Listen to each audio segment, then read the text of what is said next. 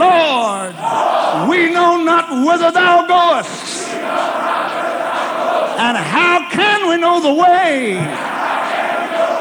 Jesus saith unto him, I am the way, the truth, and the life.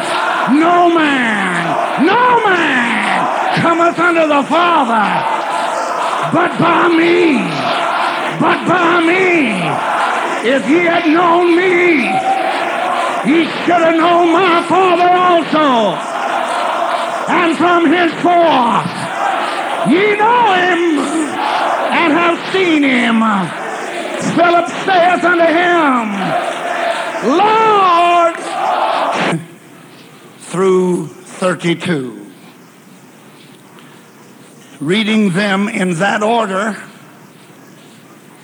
Simeon hath declared how God at the first did visit the Gentiles to take out of them a people for his name. We are the people of the name of Jesus. Reading from Luke 11 29. And when the people were gathered thick together, he began to say, This is an evil generation. They seek a sign, and there shall no sign be given it but the sign of Jonah the prophet. For as Jonah was a sign unto the Ninevites, so shall also the Son of Man be to this generation. The Queen of the South shall rise up in the judgment with the men of this generation and condemn them. For she came from the utmost parts of the earth to hear the wisdom of Solomon. And behold, a greater than Solomon is here. The men of Nineveh shall rise up in the judgment with this generation and shall condemn it, for they repented at the preaching of Jonah. And behold, a greater than Jonah is here. Would you repeat these words? And behold, a greater than Solomon is here. And behold, a greater than Jonah is here. Do you believe that? Right now, at this moment, a greater than Solomon and Jonah is here. I'm going to preach tonight, and you'd better stay with me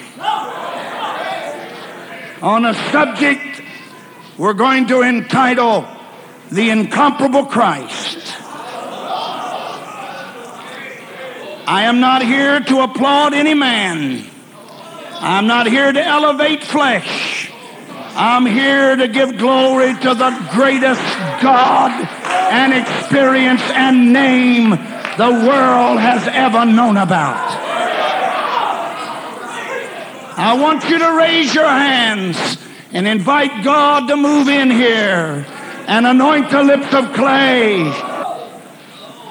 There was a man born contrary to the laws of human life. This man was born in poverty and reared in obscurity. He did not travel extensively. Only once did he cross the boundary of the country in which he lived, and that was during his exile in childhood. He possessed neither wealth nor influence. His relatives were inconspicuous, uninfluential, and had neither training nor education. In infancy, he startled a king. In childhood, he puzzled the doctors. And in manhood, he ruled the course of nature. Walked upon the sea as if pavement and hushed the tempest to sleep. He healed the multitudes without medicine and made no charge for his service. He never owned a home. He never traveled more than 200 miles from the place where he was born. He never wrote a book. And yet all the libraries of the world could not hold the books that have been written about him. He never wrote a song. And yet he has furnished the theme for more songs than all the songwriters combined.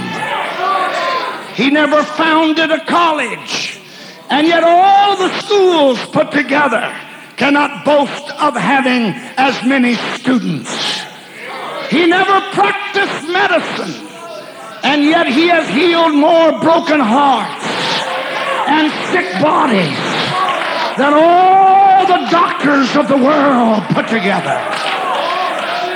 He never drafted a soldier or marshaled an army or fired a gun.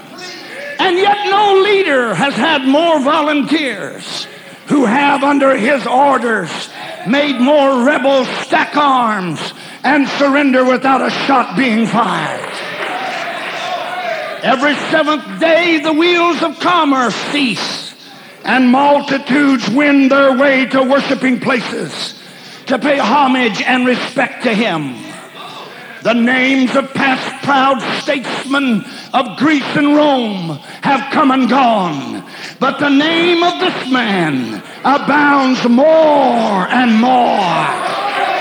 Though time has spread more than 1900 years between the people of this generation and the scene of his crucifixion, yet he still lives Herod could not kill him.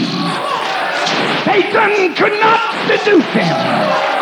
Death could not destroy him. The grave could not hold him.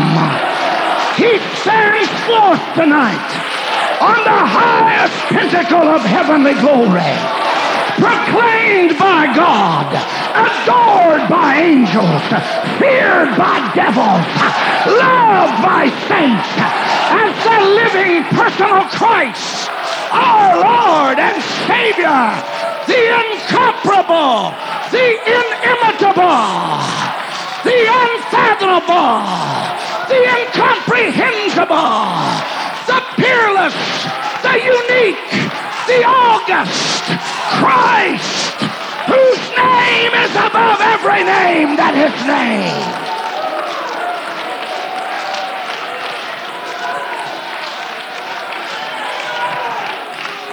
I'm preaching to you tonight from my heart that there never was another who caused all creation to be ransacked, to find similitudes and symbols, to convey to human hearts and minds his glorious preeminence. There never was another who was a human child and also a divine son who was wounded by Satan and who at the same time bruised Satan, who was the Savior of men and yet he was crucified by men. There never was another who was the judge of men and yet he was led as a felon from one tribunal to another.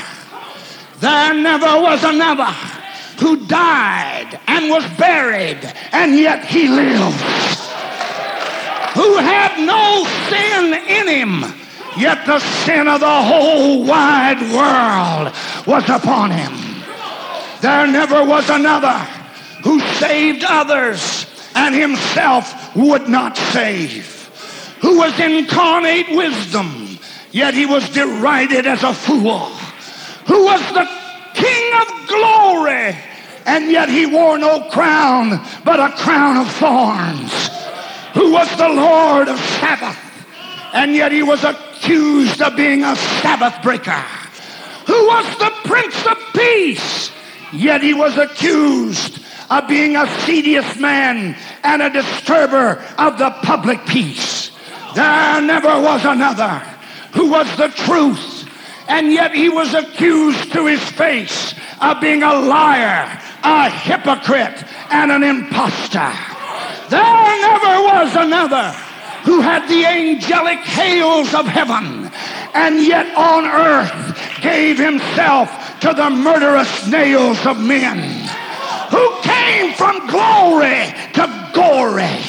There never was another who was the Prince of Life, and yet he died on Calvary, death's conqueror, transfixed on a spear. There never was another who was the victim of a Jewish or rather Roman cross and was a victor at a Jewish grave. There never was another who was the lion of the tribe of Judah with power to crush kingdoms under his feet. And yet he was led as a lamb to the slaughter. There never was another who spake as never a man spake, and yet as a sheep is before her shearers dumb, so he openeth not his mouth. There never was another who poured all the lakes, the Mississippis, the broad Ohio's, the broad Amazon, the Victoria Falls, the Niagara Falls, all the oceans out of the crystal chalices of eternity. And yet on a cross with a mouth that was hot like a parched Kansas furrow that cries for rain, he said, I thirst. There never was another who became the Son of Man that we might become the sons